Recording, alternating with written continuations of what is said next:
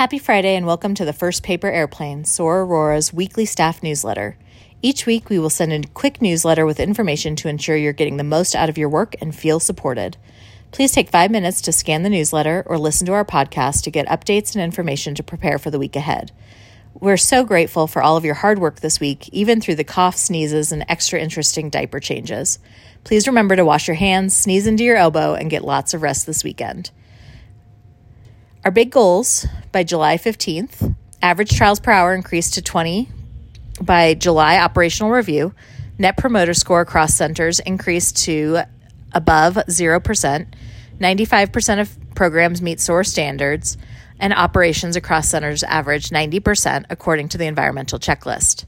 Our focus for next week in looking at our operational and cultural baselines this week, we see a need to focus in on our professional standards and working with each other and caregivers.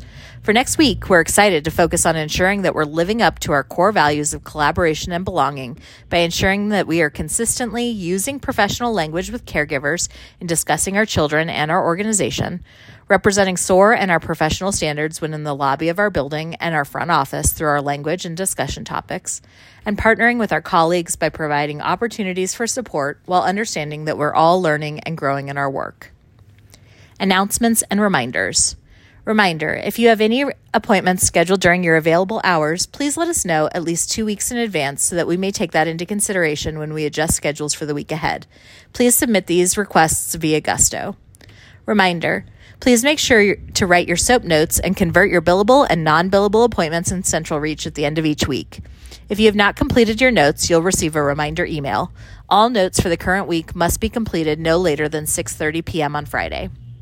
And final reminder, all in-center time must be approved by Chris, the OM, so please receive approval from her before beginning in-center.